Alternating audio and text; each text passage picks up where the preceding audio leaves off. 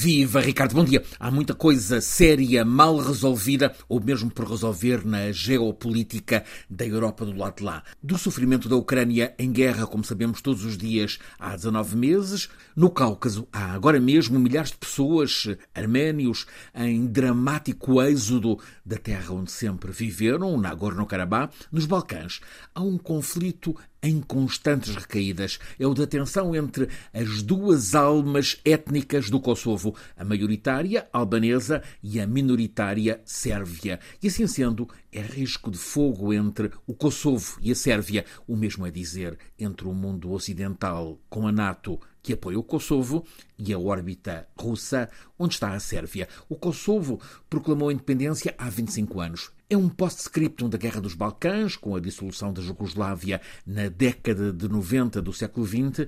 Kosovo é um país que continua a não ter relações diplomáticas com a Sérvia, de quem se separou em atmosfera de crise armada. Há 90 países, entre eles a Espanha, que eh, não reconhecem a República do Kosovo. A diplomacia internacional vai tentando controlar a febre no Kosovo, mas agora, neste último domingo, nova recaída que cresceu com dramática intensidade. Tudo começou com uma patrulha da polícia kosovar numa estrada junto à fronteira com a Sérvia. A dada altura, essa patrulha ficou debaixo de fogo.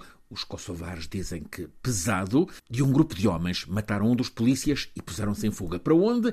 Para um mosteiro dentro do Kosovo. Decorria ali um ato religioso. Sacerdotes, frades, peregrinos dizem que chegaram a ficar como reféns no templo. Contam que uns 30 homens, mascarados, com armas de guerra e a movimentarem-se em jipes blindados, tomaram o mosteiro durante três horas. A polícia e a tropa kosovar cercou esse mosteiro, tratou de o recuperar, houve batalha, Três dos assaltantes foram mortos, alguns ficaram feridos, dez foram apanhados e presos, alguns conseguiram escapar. Foi anunciada a captura de um arsenal de guerra com muitos explosivos. De imediato, o primeiro-ministro do Kosovo denunciou um ataque terrorista por um comando militar patrocinado pela Sérvia com a missão de instabilizar o Kosovo.